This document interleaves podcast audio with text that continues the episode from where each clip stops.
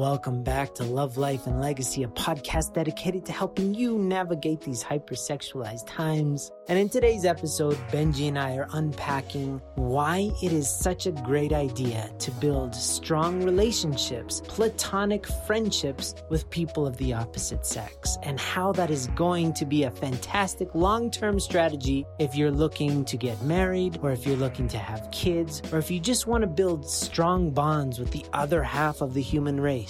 We get into this and we go in deep, so let's buckle up together and enjoy this episode. Welcome back, everybody, to another day here. Would you say, Benji? Yeah, welcome. You like I- snuck in a welcome in the middle of my welcome. You can't double welcome. It's too many welcomes. People will feel too welcome. They'll start taking off their shoes in the middle of the living room. You know what I mean? Okay, I retract. Unwelcome. So today we were thinking about a really important topic for single people and blessed people, married people, people in a relationship. And that is learning how to be fluent in conversations with the opposite sex. As a single person, really important. And having friends that are not of the same gender as you, very important. And so we want to get into different angles. And the reason is this I know too many shy people, especially shy young men. Ah, but I know young women too. They're really awkward with the opposite sex. And that's a big problem. you might think it's not a big deal. You figure it out later. No, not how it happens. And again, there's stuff that it'll impact your marriage. It'll impact how you parent a child of the opposite gender. It's really important that you understand because people think completely differently than you. And unless you mix it up with them, you'll always be stuck with assumptions, and assumptions are pretty much always wrong. So, Benji, let me ask you did you have a lot of friends that were girls growing up, or were you pretty isolated, like in a bubble? I did have friends female friends, but not in a close knit relationship. They're more like my friends' sisters, that kind of relationship. And of course, I don't have sisters. I have one brother, Sammy. So who's like the mm-hmm. least feminine human being on the planet Earth? Not because he's so manly, but just because he's so like a dude. Yeah, so I would say I, I, didn't have close female friends until maybe teenagehood, like 14, 15 and above. But that was more as a necessity to survive and try to figure out hormones and relationship and potential marriage, right? So not really growing up so much. So would you say that you were all right or pretty bad with them in terms of like talking to them like they're just another person or was there always like this awkwardness of like I'm talking to a girl right now? I wasn't I think if you ask my wife, she would say something different, honestly. I would say a steep learning curve to know how to communicate with women. Not not so much of like the conversation, like the actual talking, but more of the understanding or the empathy or the compassion or the kind of heart to heart connection that's required in, in a relationship if we're talking down the road, right? So it was definitely a learning curve for me to be in a relationship with my wife and very quickly realize like, wow, I really don't know how to understand women. I think first and foremost, understand the chemical and biochemical and actual differences, emotional and hormonal differences between everything that's packed into that between a man and a woman. So when I was in a relationship and married with my wife, I was years and years, I would say, of trying to unlearn a lot of things that I had misconceptions about women for, and then try to relearn what it means to be a man for my wife. Yeah. I mean, we're just a couple of dudes here, so we're limited to what we can say or think or feel according to society about women. But some stuff that women do doesn't even make any sense to guys. And I don't think it ever will. You just have to kind of take it for what it is. The idea of PMS, the idea of your hormones changing so much that you're a different person for a few days for me, I'm very practical, kind of like, well, just meditate and chill out and come back when you're happy, you know, this kind of thing. But I mm. have no context for what it's like to go through that kind of stuff, obviously. There's no way that a man could ever assume what it's like to have so many different fluctuating hormones going through your body at once as your body's preparing. Every month, the woman's body is like, Are we having a kid yet? No. Are we having a kid yet? No. Right? Since they're like 12 and they have to kind of cope with that. And I just feel like there's no amount of education that could, just like if you were to read a book about love, it doesn't do the experience justice. Same with so many things that what it's like to be a woman, no idea, no idea. But the closest you can ever get is to actually spend some time with them and ask them and kind of gauge what you can and cannot say. Going from like not knowing so much to going into a no an eternal relationship with a woman She said the learning curve was steep. Like, did you just make her angry all the time for the first year of marriage by saying everything wrong? Well, I think there's an intersection between science and faith the science, which is the actual, like you're talking about, the chemistry, the hormonal biochemistry of what is a man and what is a woman. And actually, what it came down to me to honestly in our relationship was actually studying. Like, I spent a good chunk of our relationship studying about females, like the actual hormonal balance and imbalance that occurs in some. Of course, everyone is different, but particularly for my wife and trying to understand, even going to get hormonal tests or blood tests, not to fix something, but to understand. And when I sat down and read what is PMS or like what is menstruation, it's something we understand conceptually, especially as guys. We don't really get it, obviously. But when I understood her body is hormonally actually changing, that helped me, like, first of all, have a little bit of compassionate understanding that what a man and what a woman go through or experience biochemically is drastically different from each other. It's not that one is better or worse or right or wrong or anything like that. And of course, it's individualized per person. But understanding my wife from that context, I can tell you it was like night and day when I just read about this stuff. I was like, wow, this is crazy how incredible a human body is and what it can do. All of that information also helps to appreciate them as a complex structure, especially given the fact that if you're listening to this podcast, you've somehow stumbled into porn at some point in your life that reduces the human being into just like a couple of orifices, just a couple of holes. That's especially from the male perspective of like different places to pleasure a man. That's what a woman turns into. And mm. then when you start studying the complexities of the human body, especially the female human body and what it goes through every month through menstruation, but then like you get into pregnancy and like all the stuff. It's unbelievable what they go through. And then ideally, if you allow yourself to have an open mind, open heart, you can appreciate the fact that your mom gave birth to you and how crazy of a process that was. How, first of all, unlikely it is that it's going to work out the way it did which is you're alive and you're listening to this podcast, you have functioning brains and all that. Like it's so hard. But without that appreciation, it's very easy to shrivel and shrink a woman from the man's perspective down to just like a caricature of a human that is just really there to satisfy you. I don't know from the female perspective. I don't know what they assume guys are. We got to get Karina on this podcast. We'll grill her about what she thought guys were like before she got blessed, before she got married.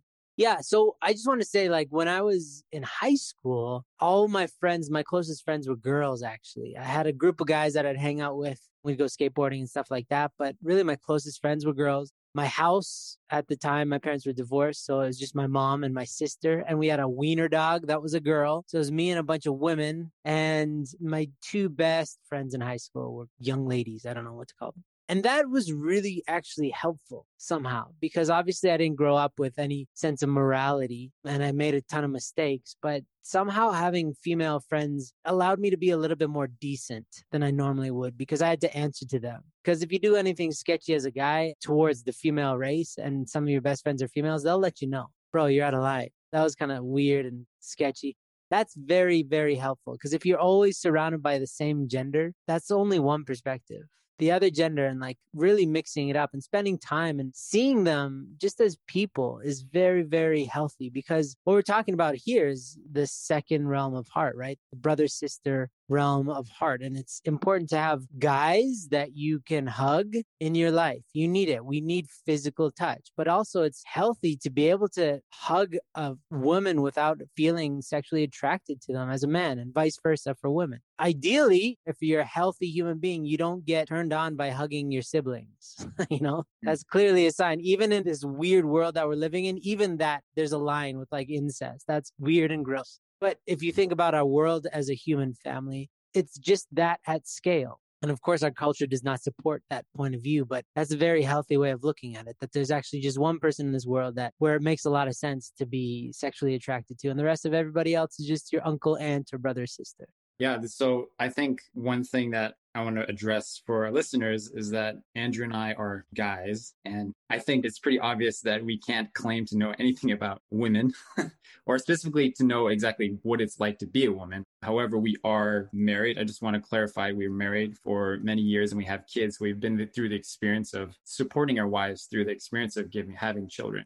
So, anyways, I just wanted to clarify that if that helps our credibility at all in talking about this. If it helps at all, I know it doesn't necessarily. But the reason I think this is important is because we've had experiences where we have seen the benefit of these relationships, right? We've seen the benefit of how it impacts our lives, but not only us personally, but also the lives of people that we're helping specifically in our line of work, people who are addicted to pornography, people who are preparing for a relationship, people who are married, people who have kids. And for me, I have a daughter and a son.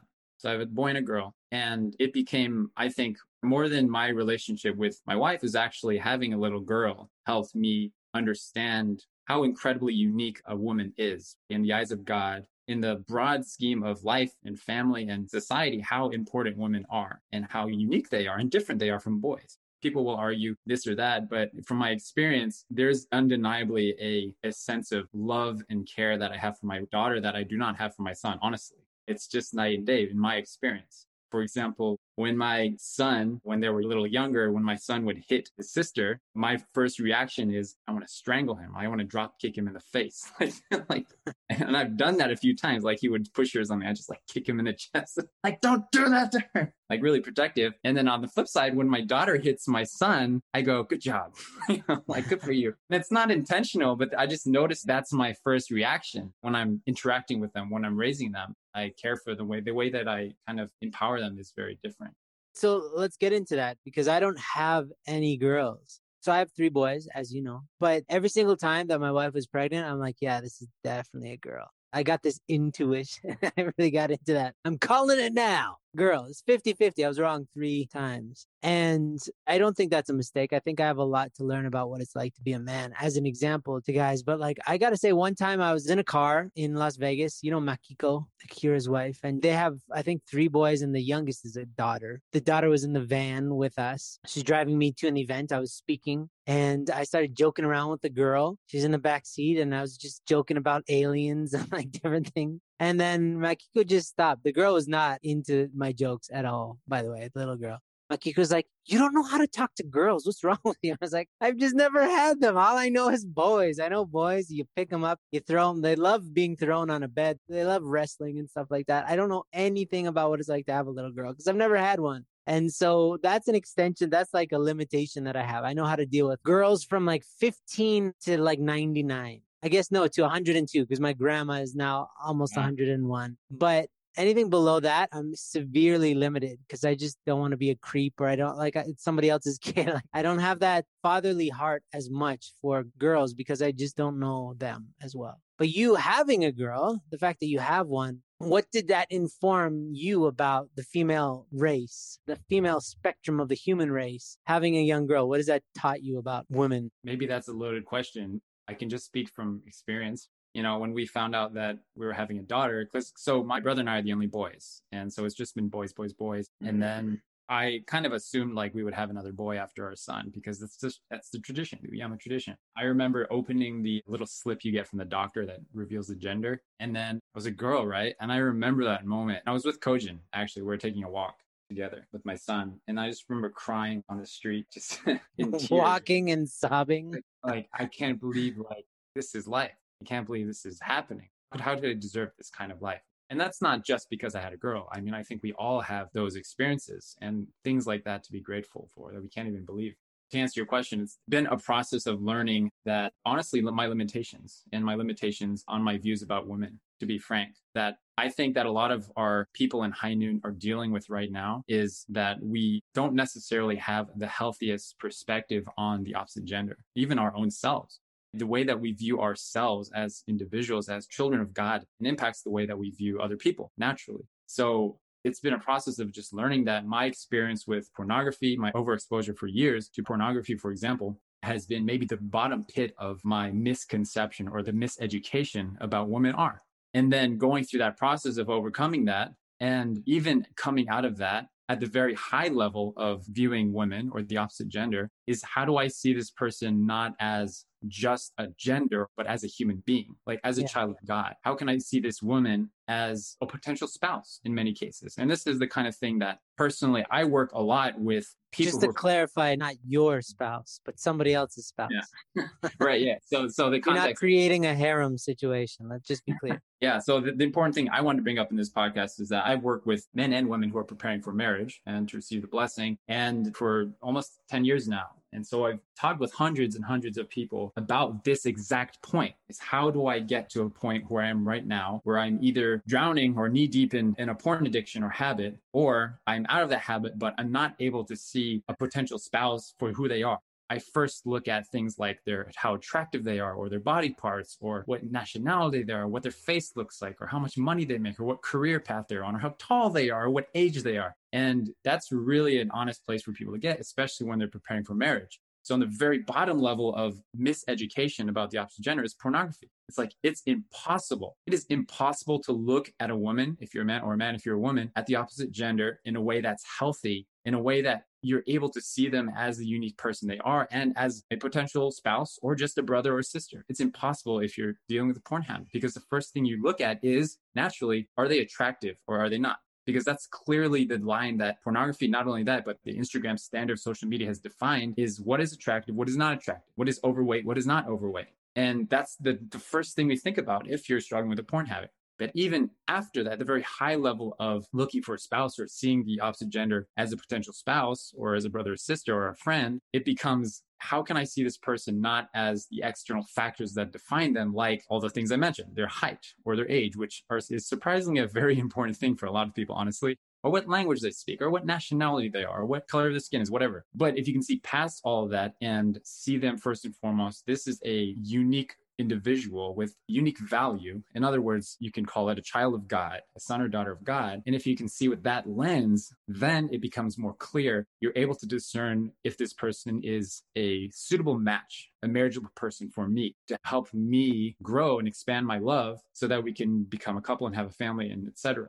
So I think regardless of where you are, I think that's a critical, critical element or equation here is how do I see other people? How do I see other people as not just things or people or whatever, but what is their unique individual value? Yeah, that's a good exercise that anybody could attempt right now, right? So whether you're single, let's say, let's start with that. The single folks out there, that you get good at befriending and being close with people that all varieties of people, not just the people that it's easy to get along with, but difficult people too. Because guess what? You're going to be difficult and your spouse is going to be difficult in the future. So if you can't reconcile tension between yourself and somebody that you don't naturally like, somebody that you think tells corny jokes, somebody that smells weird, somebody that just is mousy, very introverted, like learn how to befriend all varieties of people because in many ways that's a metaphor for the various characters that you'll experience in marriage. There's apparently 12 characters, right? There's like 12 star signs, there's 12 disciples. 12 is a very common number. Imagine your spouse as having 12 different personalities that you will experience. So to have friends that fit into those different kind of categories would be very helpful, especially in the opposite gender. Like bring people close to you. Don't be afraid to be friends. Oh, I know for some people there, especially in religious spheres, it's like, be careful. And you do you do have to be careful what it means to be a friend and how your expectations and their expectations. But that's all part of the dance because the next part is after you are married, after you are in a relationship, guess what? There's still very attractive people in the world after you get married. They still exist. They don't all just get raptured and disappear. They're there. And you'll have coworkers that are attractive that try to flirt with you. You'll have all sorts of situations. And if you haven't practiced as a single person, it doesn't get easier in marriage. In fact, it gets more complicated because you'll experience times in your marriage when you just want to escape. And if you find so much value in being complimented by attractive people, then it's very likely that you'll seek that. And you got to resolve all that as early as possible. If you already are married, blessed, and you're listening to this, it's not too late but I would really recommend that you find couple friends, different friends, but don't be afraid of the opposite sex, but be smart, obviously, because definitely people sometimes try to seek comfort. In high school, I found so much comfort in people complimenting me. So I'd do anything as I could, humanly mm. possible, to be complimented by attractive women.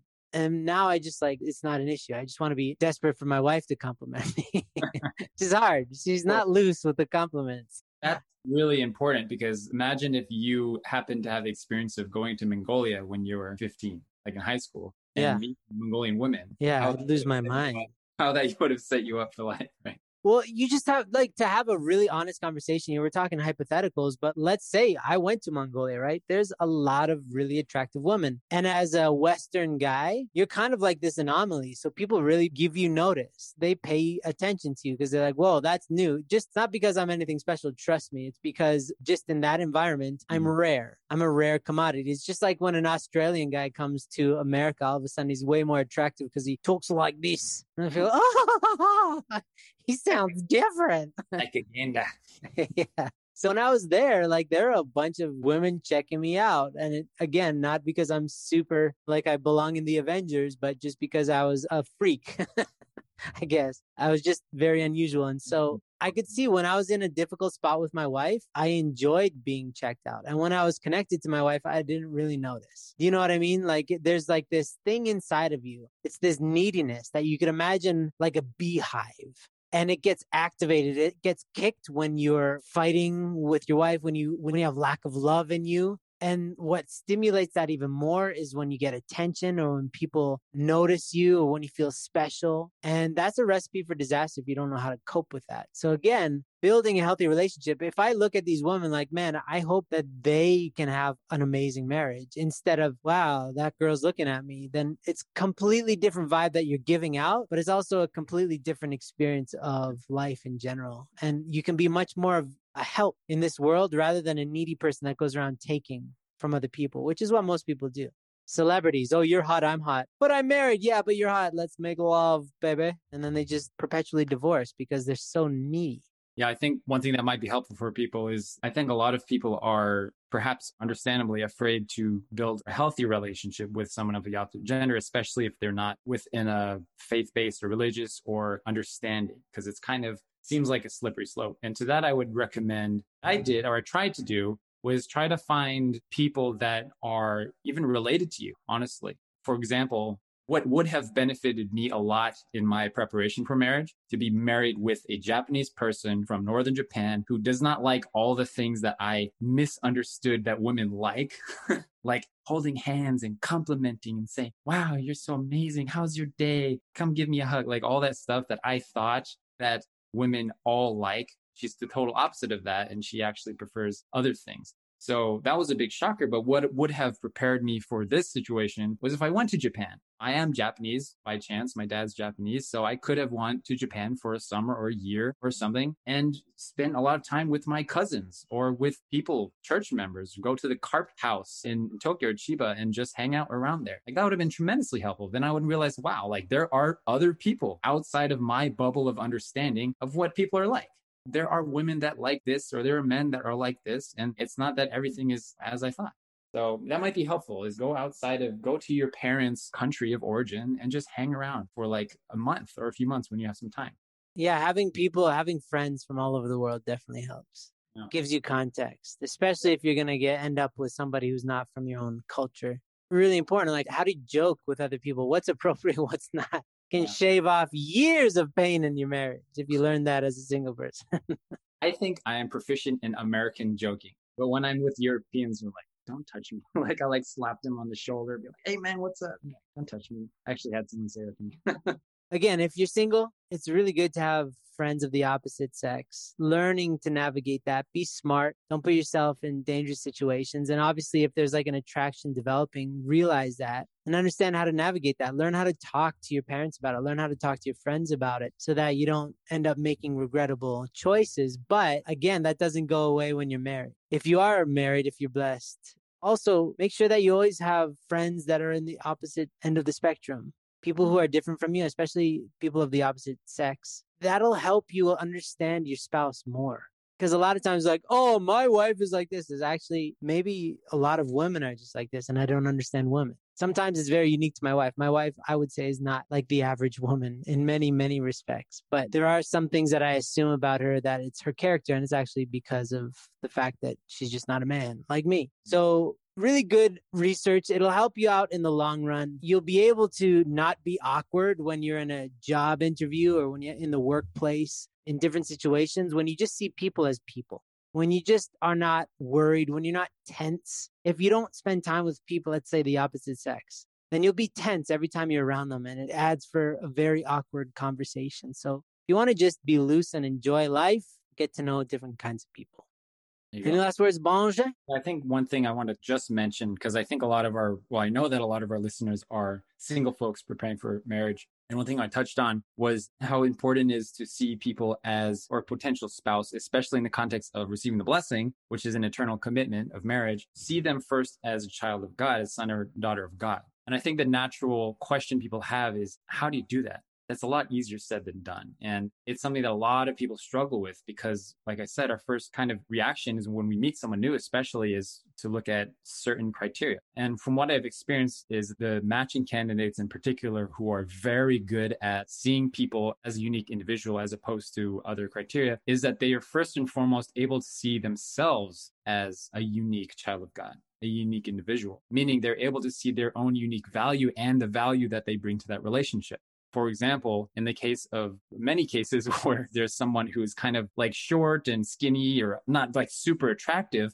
from societal standards, but they're able to bring a sense of confidence and, in a way, persuasion like, I am a confidently a child of God and I bring such and such unique quality to whatever relationship I'm in. And I understand that and I have firm belief in that. That in itself is extremely attractive. And that's how people, even people I've worked with, are honestly like short and skinny and like, I don't know how this is going to work out, you know? But they see themselves first as a child of God. And that really bleeds out into the relationship they're in.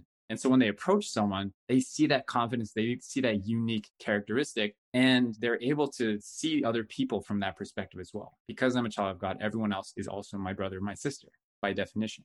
So I think that's really key is like, how do we really allow God to be in us and see God in us and see ourselves not just as flesh and blood and bones, but actually as spiritual beings with eternal unique value. If we can understand that, then it's easier to see how a potential match or a spouse can complement and interact with us in a marriage. That's crazy. Yeah.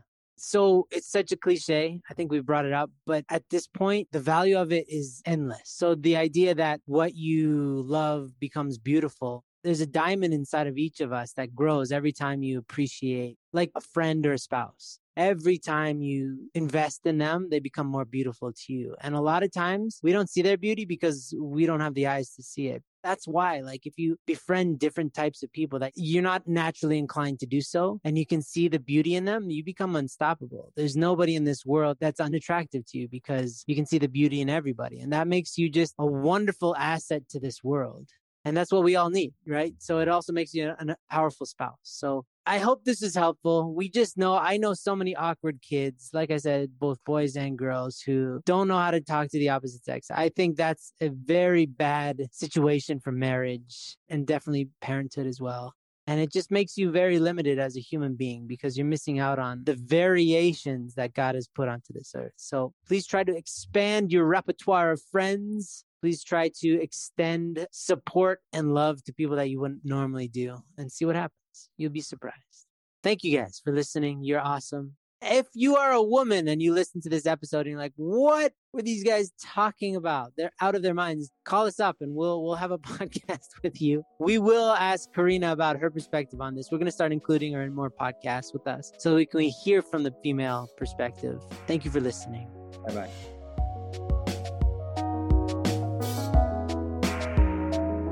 Hello, everybody. Andrew Love here, and I just wanted to add one more point. High Noon is a nonprofit organization, and we are run by donations.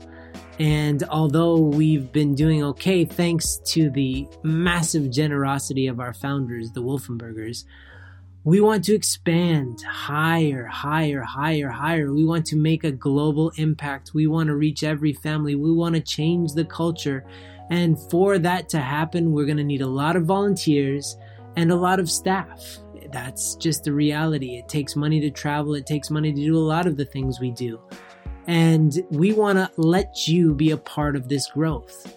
And so, what we've created is a donors club, which is a $10 a month club. And when you join, you get a t shirt mailed to your door. You can get some exclusive content. And we also have some really good goodies for our tribe of people who are part of the Donors Club that we're going to talk about in the coming months. So I just wanted to invite you to be one of these people. Everybody can afford $10 a month. It's just a matter of whether it's a priority. So if you feel High Noon has impacted you positively or your family or somebody you know, please consider donating. I don't want you to give any money unless you really, really want to. But if you do want to, I encourage you to really, really donate. So $10 a month is, I don't know, a cat a month. I don't know how to measure it. It's a giant hamburger and french fries a month that you can sacrifice in order to help this world become a more habitable, more enjoyable, more connected, more loving place. So please consider joining our Donors Club. It's just $10 a month. We look forward to seeing you on the inside of our secret society for donors. Have a good day, everybody.